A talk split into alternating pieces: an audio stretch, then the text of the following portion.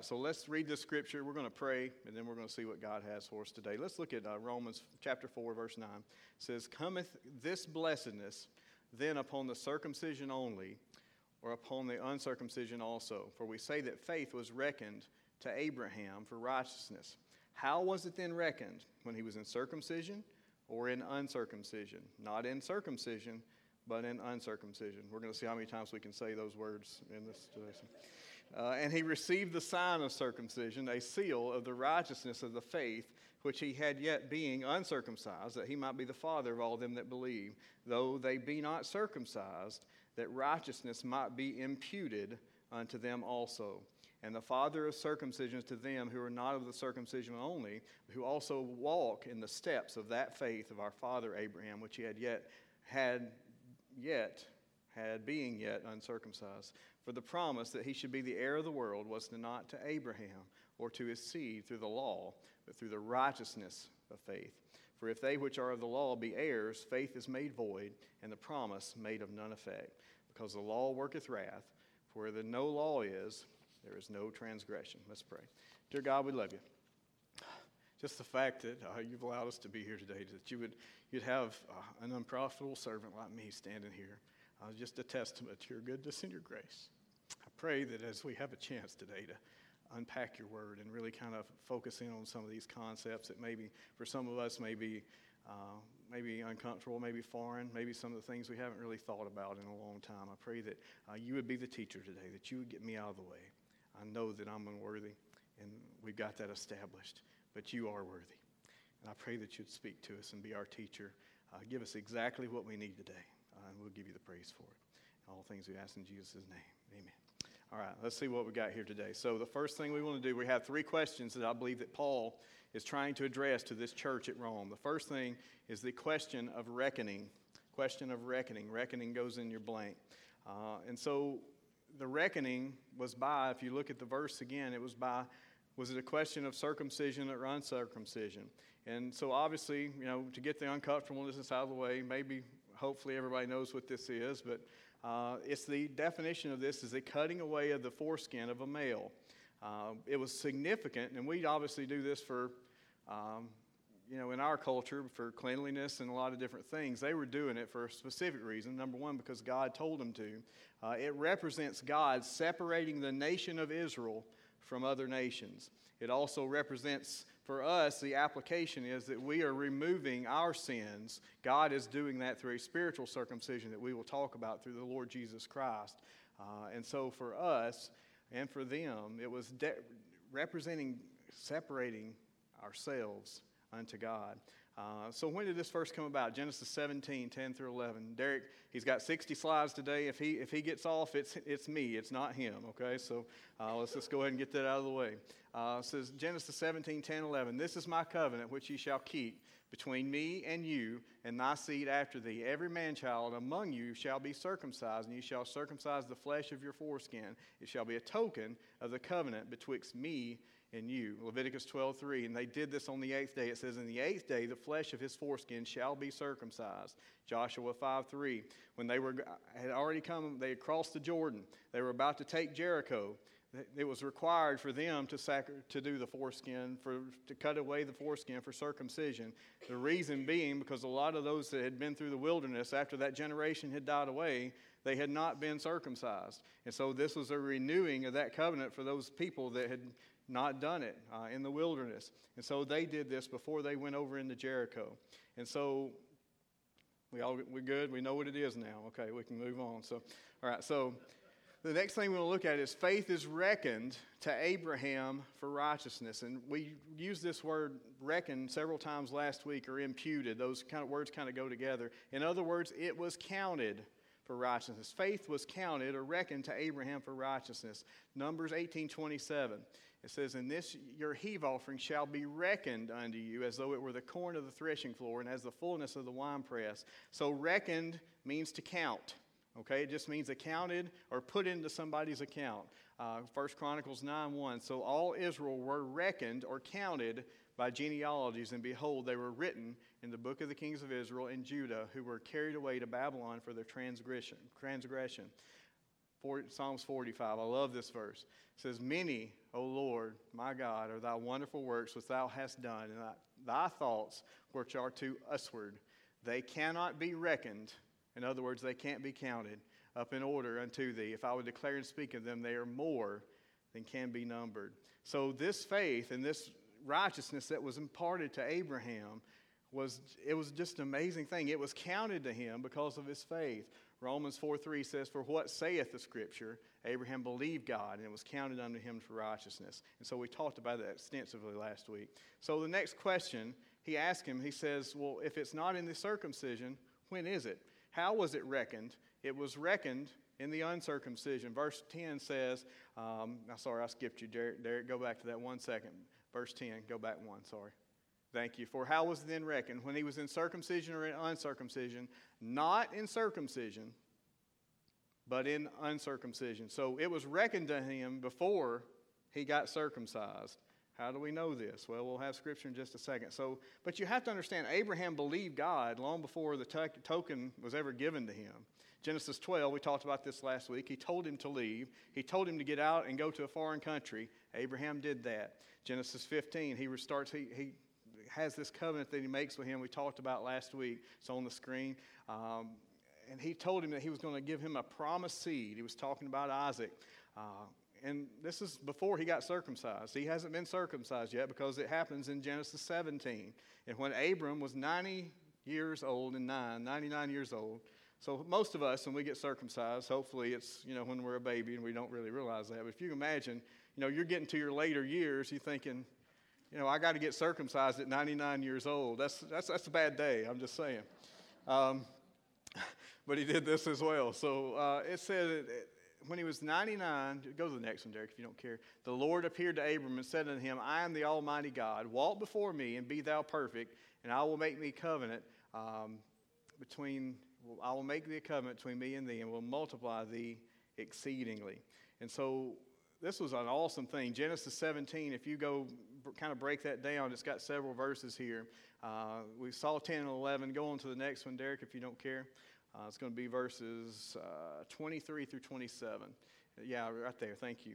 It says, And Abraham took Ishmael, his son, and all that were born in his house, and all that were bought with money, every male among them men of Abraham's house, and circumcised the flesh of their foreskin in the self same day as God had said unto him. And Abraham was 99 years old, 90 years old and nine when he was circumcised in the flesh of the foreskin. And Ishmael, his son, was 13 years old. That's a bad day, too. Uh, when he was circumcised in the flesh of his foreskin. In the self same day, uh, was Abraham circumcised, and Ishmael his son, and all the men of his house, born in the house and bought with money of the stranger, were circumcised with him. He's already been faithful before this ever happened. So the faith that was reckoned to him couldn't have been because of he was circumcised. And so, you know, the reason we're addressing this and the reason Paul has to write it, and we've got other scriptures about it here in just a second, this mixture of Jews and Gentiles was obviously a problem throughout the church. Um, why? People are people. Yeah. Uh, now, we might not have a debate, hopefully, in, in this church about circumcision, uh, but we sure will have a problem about preferences. We might have a debate about styles. We might have a debate about, uh, you know, our dress, as Jonathan talked to me about in Sunday school this morning.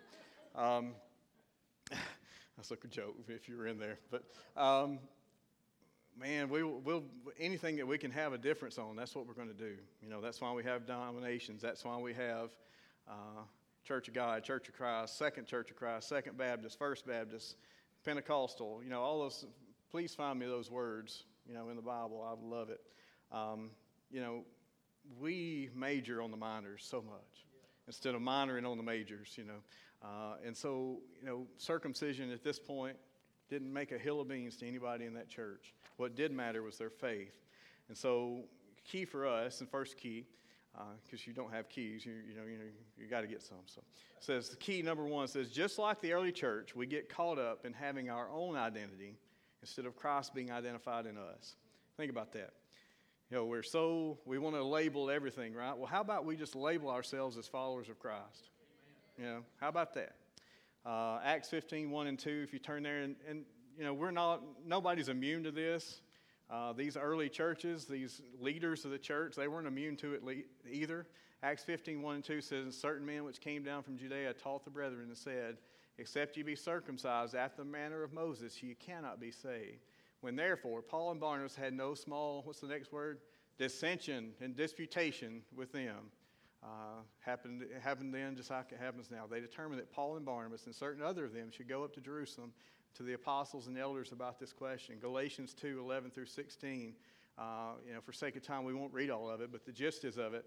You've got the preacher to the Jews, Peter, and you've got a preacher, preacher to the Gentiles, Paul, clashing because Peter is removing himself.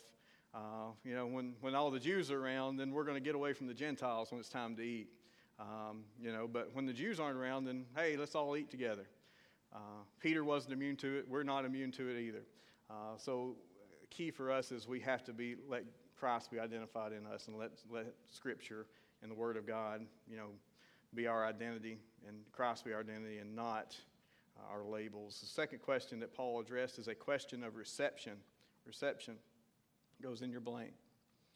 And so if you look at verse 11 again, it says they received the sign. Verse 11 said this, and he received the sign of circumcision, a seal of the righteousness of the faith which had yet being uncircumcised, that he might be the father of all them that believe, though they be not circumcised, that righteousness might be imputed unto them also.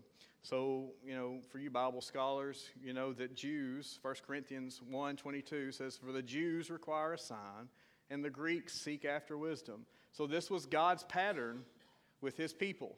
He gave them signs, uh, you know, for his people, the nation of Israel. Don't go riding around looking for a sign from God because you're not Jewish. Okay? He, this is what he's given to you. This is his revelation right here. You don't need anything else. Okay?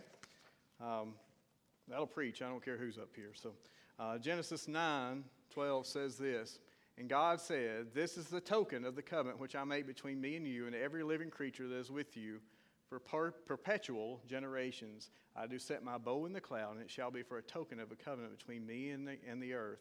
He was already doing this with Abraham, even before he had a people. He was giving them signs. Uh, Exodus 12, 13, if you remember in the Passover, it said, And the blood shall be to you for a token upon the houses where you are. And when I see the, when I see the blood, I will pass over you. The plague shall not be upon you to destroy you when I smite the land of Egypt. Uh, verse 31 13 of Exodus says, Speak thou also unto the children of Israel, saying, Verify my Sabbaths ye shall keep, for it is a sign between me and you throughout your generations, that ye may know that I am the Lord that does sanctify you. So his people needed confirmation. The plagues in Egypt, the signs, all those things were so he could show them who he was in their lives. Um, they didn't have the word of God like we do. Uh, Gideon, if you remember Judges 6, and God didn't care, you know, he was fine with this. He asked for the fleece. Remember, he wanted to do on the fleece. He asked for a sign as proof. God did that. Uh, if you remember uh, in First Chronicles 14 with David, you know, when he was going to attack the Philistines, God told him he was going to give him a sign in the trees before he went to attack him. Don't do any of this on your own. You wait till I give you the sign. Um, and so, you know, Hezekiah, uh, at the end of his life, he asked God to turn the clock, turn the shadow of the sun back. You remember that? Same thing. God was okay with this uh, for them, not for us. Uh, next thing, he gave them a sign, but then he also sealed them. It had a seal of righteousness. Uh, let's look at that again in that same scripture, same passage. Uh, it said that he received the sign of circumcision, a seal of the righteousness of the faith which had yet being uncircumcised. Look at 2 Corinthians 1.22 if you don't care. Uh, 21, 22. It said, Now he which establisheth us with you in Christ and hath anointed us is God, who hath also sealed us and given us the earnest of the Spirit in our hearts. We talked about this last week that God, through His Holy Spirit, uh, has sealed us into the day of redemption. We'll have that verse in Ephesians 40. It's on the screen, or Ephesians 4:30, excuse me. Um, and so, you know, just like He sealed Abraham through that righteousness, He also sealed us. Praise the Lord for that. And then He said, the next thing He says, uh, and there's really we could spend probably a week, just a whole passage, just or a whole sermon just on verse 11 he said that he might be the father, Abraham, of all that believe. Hold on a minute. Wait. Abraham's could be our, he's our father too? Really? That's awesome. Romans 3:22. So Father Abraham is the father of all believers. Uh, and you know we're going to unpack that a minute. But let's look at Romans 3:22. It says, "Even the righteousness of God, which is by faith of Jesus Christ, unto all and upon all that believe, for there is no difference." Uh, and we, Jay did a great job unpacking chapter 3 on that. Galatians 3 6 through 9. I want to read this. It says, Even as Abraham believed God, and it was accounted to him for righteousness, know ye therefore that they which are of faith, the same are the children of Abraham. So, hey, we're all spiritual Jews today. Praise the Lord. Uh, and the scripture, foreseeing that God would justify the heathen through faith, preached before the gospel unto Abraham, saying, In thee shall all nations be blessed. So then they which be of faith are blessed with faithful Abraham. That's, that's just an awesome, awesome passage there. Let's look at Colossians 2 11 to 12. It says, In whom Jesus Christ also ye are circumcised with the circumcision made without hands, in putting off of the body of the sins of the flesh by the circumcision of Christ, buried with him in baptism, spiritual baptism, wherein also ye are risen with him through the faith of the operation of God who hath raised him from the dead. So if you're a believer today, when you go to check out your little surgical history, you've had a surgery, whether you know that where you've had your body operated on or not, because Christ has operated on you through a spiritual operation. Praise the Lord. Uh, and so Jonathan did a great job hitting on this today and, and reading out of Second Chronicles chapter 30. Uh, key next key for us is as a believer, we have gone through a spiritual circumcision, but we must also remove all the deeds of our flesh. So it can't just be spiritual uh, from a standpoint of Christ doing it. Uh, 2 Corinthians 7 1 says that we cleanse ourselves, right? Uh, so we have to go through an operation every day on our own. Uh, every day, we have to get our little lab coat on, get our scalpel out, and start removing some of these fleshful things that we do on a daily basis. Colossians 3 5 says this Mortify or kill, therefore, your members which are upon the earth fornication, uncleanness, inordinate affection, evil concupiscence, and covetousness, which is idolatry. Uh, so we have a job to do on our own. Hebrews 12 1 says this Wherefore, seeing we are also compassed about with so great a cloud of witnesses, let us, not Christ, let us lay aside every weight and the sin which doth easily, so easily beset us, and let us run with patience the race that is set before us. I like this, James 1.21. Wherefore lay apart, wherefore lay apart all filthiness and superfluity of naughtiness and receive with meekness the engrafted word, which is able to save your souls. You know, if you study that superfluity or superfluous, as, as easy for you to say, right? Uh, or easy for me to say, but if you study that word out, it's an extra body part. It's, a, it's a something that wasn't necessary, right? So we have a lot of sinful body parts in our lives that we need to just start cutting out. You know, we need, to, we need to start operating on those things on a daily basis because they're not doing us or anybody else any good. Um, and the next thing we want to see quickly, uh, verse 12, it says, And the Father of circumcision to them who are not of the circumcision only, but who, so, who also walk in the steps of that faith of our father Abraham, which he had yet being uncircumcised. And I did make a mistake there uh, in your notes. It should be step of that faith. I left out the word that. Um, so, Abraham, because of his righteousness, because of his faith, because of his belief in what God said, you know, he's given us an example to follow. Uh, Psalm 17, 4 and 5 says this Concerning the works of men, by the works, the word of thy lips, I have kept me from the paths of the destroyer. Hold up my goings in thy paths, that my footsteps slip not. Proverbs 2.20 says this, that thou mayest walk in the way of good men and keep the paths of the righteous. And so, you know, the point being is there's a path that you can follow that's a good path, and there's a path that you can follow that's not a good path. And that's, that's real deep preaching for you today. But, I mean, it's that simple. You know, it's, it's that simple. Uh, 1 Corinthians, you know, we should, we should have some people that we can follow in our lives. 1 Corinthians 11 1 says this. This is Paul speaking to the church at Corinth. Be ye followers of me, even as I also am of Christ. And so, for us, do we live our lives in such a way that we would want somebody following us? That we would have the confidence to say, hey, you follow me. It's, it's good because I'm following Christ. I have no doubt, say, I have no problem saying that, right? Man, if we could all say that. Uh, if we could all have that kind of testimony that you just follow me and we're going to be good. Hebrews 6:12 says this that ye be not slothful, but followers of them who through faith and patience inherit the promises. You mean I can't slothful? I can't just come to church and just ride it out to the to the rapture? You can. It's going to be a bad day at the judgment seat of Christ, though. Uh, you know, you're not going to lose your salvation, but you're going to lose you're going to lose a lot of rewards that you could have had. Uh, and there, there's going to I don't know if you maybe you have this. Hopefully you don't, because I'm sure we have a lot of overachievers here. Um, you know, maybe you went to awards day or you went to, uh, and so you got your participation trophy, you know, right? And that's all you got. You know, God forbid that for us, we can stand before Jesus Christ and we've got a, participa- a participation trophy. That we've, here's your certificate, and have nothing to lay at his feet. Have nothing uh, to say, this is, you know, what I've done in your name. Uh, for your sake, not mine. Hebrews 13, 7, sorry, y'all are way ahead of me there. It says, remember, remember them which have the rule over you, have spoken unto you the word of God, whose faith follow, considering the end of their conversation. You know, I'm thankful that I have a man in this church that I can follow, a man that discipled me, a man that stands up every Sunday and preaches God's word with power and conviction. And I can follow that. And he's laid out an example for each one of us.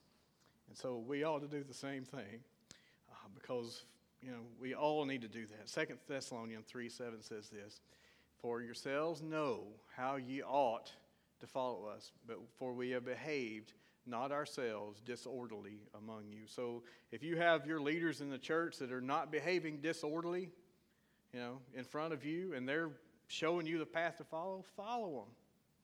Because they're going to give an account just like you do. Um, key next key for us is we should all surround ourselves with godly men and women so that we can follow in their footsteps. You are who you hang around with. For you young people in this, you know, in here today with us, every time I got in trouble growing up, I was always hanging around somebody I shouldn't have been hanging around my dad and my mom would always ask me who I was going to be with. And when I would tell them, I would, I would see their, you know, kind of that, you know, they'd start nodding their head, like, here we go. Here's what's going to happen. Um, well, it can work just the opposite. If you surround yourself with some godly men and women, and you can follow their faith, man, then God's going to have some good things laid for you. It, it, you know, it's good fruit, you know. And so that's if you can get planted around some of those people, then you can't help but yield good fruit. Um, and so our last point, uh, for sake of time, we're going to go on here. It says number three, the question of reliability. The question of reliability. Let's look at Romans 4:13. It says this: uh, "For the promise that he should be the heir of the world." Was not to Abraham or to his seed through the law, but through the righteousness of faith. Let's go and read on. It says, For if they which are the law be heirs, faith is made void, and the promise made of none effect. Because the law worketh wrath, for where no law is, there is no transgression. And so, you know, Scripture says that let God be true, and let every man lie, right? God can't lie. God can't lie. It's not in his nature. Uh, I mean, we can, you know, but he cannot lie. And so Paul is addressing this, this question of, well, can I really rely on what God has told me? Can I really rely on the fact that I don't have to get circumcised? Can I really rely on the fact that all it takes is faith in Jesus Christ? And that's really the question. That's why, you know, if you're trying to witness to somebody, Every question under the sun comes up, right? Oh, you know, well, what do I have to do? What, you know, how can I get there on my own? You know, it's all it takes is faith in Jesus Christ. That's it. That's all. That's the only thing you can do. Uh, and so for us in our society and in the way we, you know, our culture is, everything's, you know, me, me, me, me, I, I, I, right? It's, it's, we're so center focused that that's why we're in Laodicea, even as, as a church, because we have focused ourselves on Christ, or not on Christ, but on ourselves, even in our churches. And so we're showing that to the outside world and then wondering why we're not being effective as witnesses. Uh, you know, well, maybe we should look at ourselves and wonder why we're not.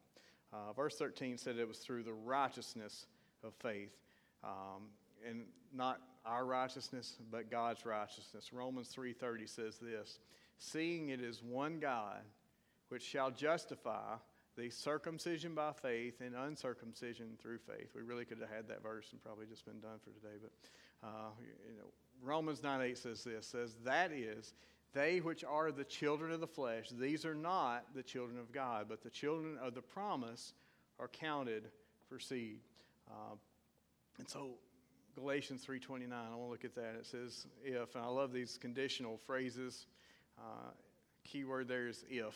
If you be Christ, then are you Abraham's seed and heirs according to the promise. God cannot lie about this. He can't, it's not in his nature. Hebrews 11, 7 said this. The previous verses, verse 6 says what? By faith, you know, you cannot please him except by faith, right? Uh, without faith, it is impossible to please God. Uh, it's impossible. And so, verse 7 of that same chapter, the faith chapter, says this By faith, Noah, being warned of God of the things not seen as yet, moved with fear. When's the last time you moved with fear at the reading of God's Word? When's the last time that after hearing somebody stand up here and preach or teach or you know just having a spiritual conversation, when's the last time that moved you to fear to change your behavior? And I'm talking to all of us, you know. You know, we need to fear. You know, we fear a lot of things in life, but we need to fear the one uh, that controls who goes to heaven and who goes to hell, who has the keys that says uh, in Scripture. You know, that's who we need to fear. We don't need to fear what men can do to us. We don't need to fear our circumstances. We don't need to fear uh, the things of this world. We need to fear the Lord. Uh, you know, that's the beginning of wisdom. You know, for you know, for you uh, young people and for old people too. You know, we accumulate so much knowledge and useless knowledge we could use some use, useful knowledge by the fear of the Lord. Um, it says, by faith, being warned of God. I, I, I, didn't finish that verse, I'm sorry. By faith, Noah, being warned of God of things not seen as yet, moved with fear, prepared an ark to the saving of his house, by the which he condemned the world and became heir of the righteousness which is by faith. It's only by faith, people.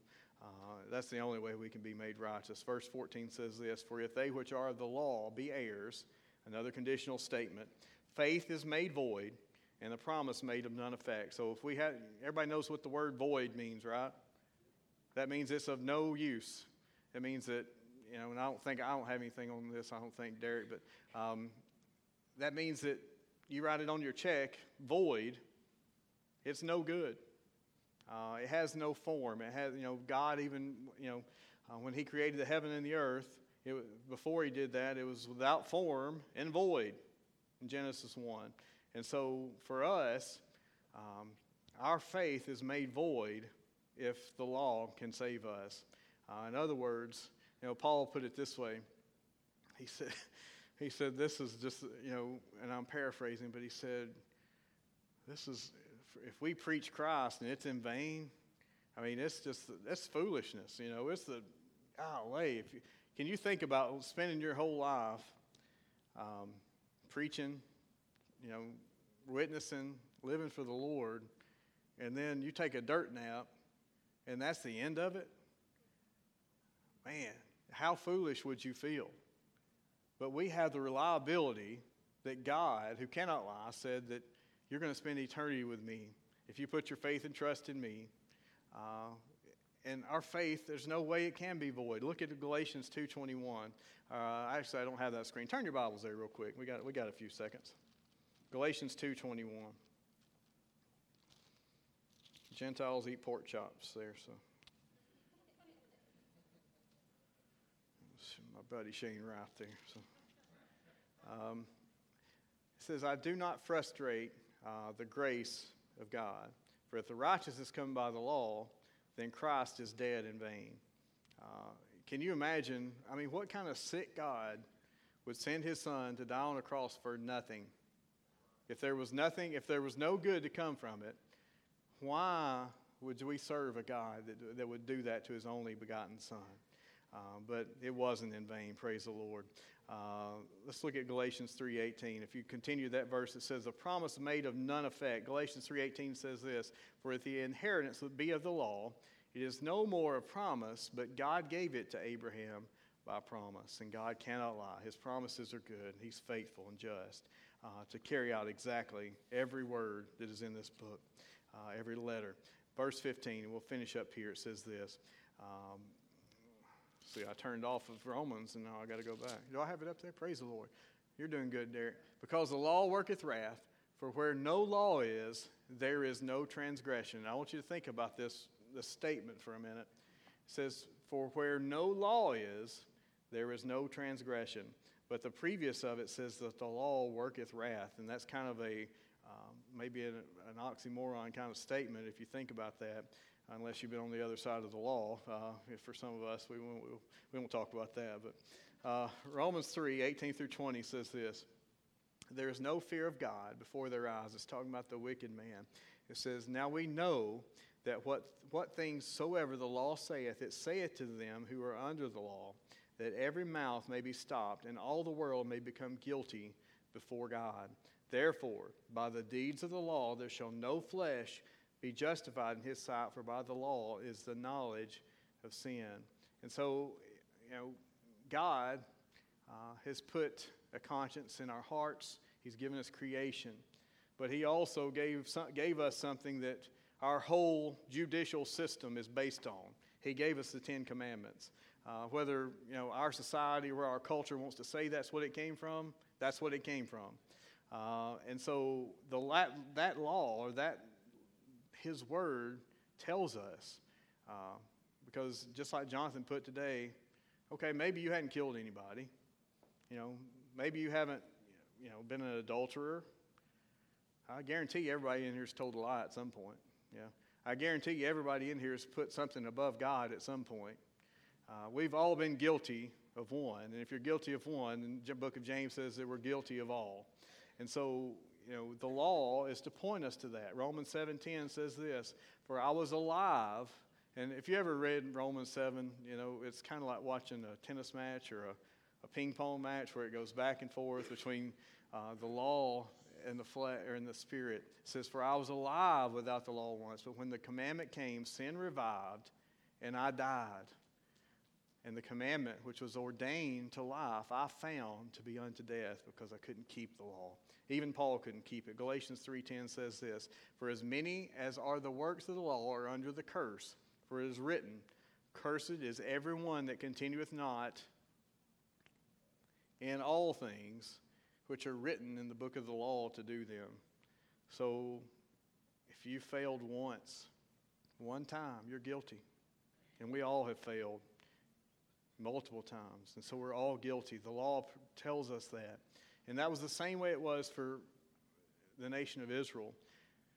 All those laws, and if you read the book of Leviticus, that was all to point them to the fact that they couldn't keep it, no matter how good they were. Second Chronicles, we've been studying about, even the priests and the Levites couldn't do it. You know, the people that were supposed to be the leaders couldn't keep the law any more than the people could because we're all fallen.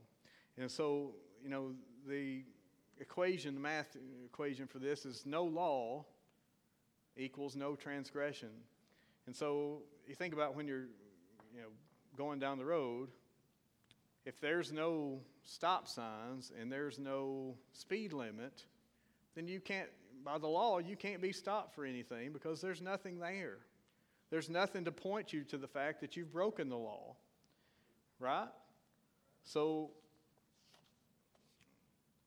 and you know, you can't say I didn't see it. You know, you can, but you know, they're probably going to say, "Well, it was right here." Um, but if it's not there and it never got put up, then you can't be guilty of anything. And so, without the law, now the law is not just is not going to justify anybody, but it's going to point us to the fact that we need a Savior. Uh, it's going to point us to the fact, and this is the last key we're going to have. In other words, the law was necessary to bring awareness to our fallen state and our need for the redemptive power of Christ. So, without the law, then just like the nation of Israel, they knew they couldn't keep it. For us, it points us to the fact that we can't keep it either. It points us to the fact that we are sinful people in need of a Savior. Uh, Matthew 5 17 says this that uh, think not, and this is Jesus speaking, that I come to destroy the law or the prophets. I am not come to destroy, but to fulfill. You know, we as in our 21st century Laodicea want to think, yeah, we can just do away with that Old Testament. You know, we're living under the grace, you know, period of the church age of grace, and we're just going to take our New Testament. Christ said he came to fulfill it, to the jot and to the tittle. He came to fulfill it, and he came to show us that we can.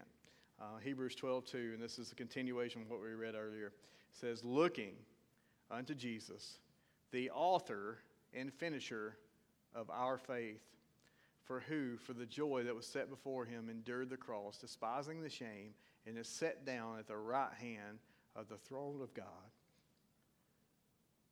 He authored it, he finished it. You know, he finished it. And so for us, we need to understand that we, we're not able to finish it. You ever had something? My son has uh, just got a new video game, uh, and he's, you know, playing this game over and over, hit, fighting these different bosses, and you know, as you get to the end of each level, and you know, he's dying like 40 and 50 times in a row, and then he's getting on YouTube and all these other places trying to cheat to find out how to how to beat this boss, right? We're kind of like that, you know. We uh, in on, in our flesh, without the help of a Savior, try to run through life and keep hitting the brick wall because we can't do it on our own. We can't do it on our own. So, you know, I want you to bow your heads and we're going to just think about, reflect on some things for a minute. Uh, we'll have a time of invitation. Um, you know, I would ask us a few questions. I'd say, have we, you know, first thing, if you realized in your life and, you know, for each person here that you personally are in need of a Savior, you know, can we point to a specific time in our lives when we made that decision to confess our sins and acknowledge Jesus as Lord? And I'm not saying you have to know the exact date. I'm not saying that you have to know the time, but there should be a time where we can all look back and say uh, that we put our faith and trust in Christ. If we haven't done that, then we're going to give you an opportunity in just a minute to do that. Question two, you know, are we surrounding ourselves with some sanctified men and women to help us walk in our faith? are we still hanging around the wrong crowd, even though we're saying that we're followers of Christ? Number three, are we daily taking up our cross and laying down the sinful acts of our flesh? You know, are we trying to live like the world during the week, and then on Sunday morning we're putting on our Sunday best uh, and, and playing a game? And lastly, you know, after self-examination, do we get caught up in the things we do instead of what Jesus has already done? Uh, you know, is it all about us and our faith and what we do on a weekly basis or a daily basis for the Lord, or is it what the Lord has done through us? So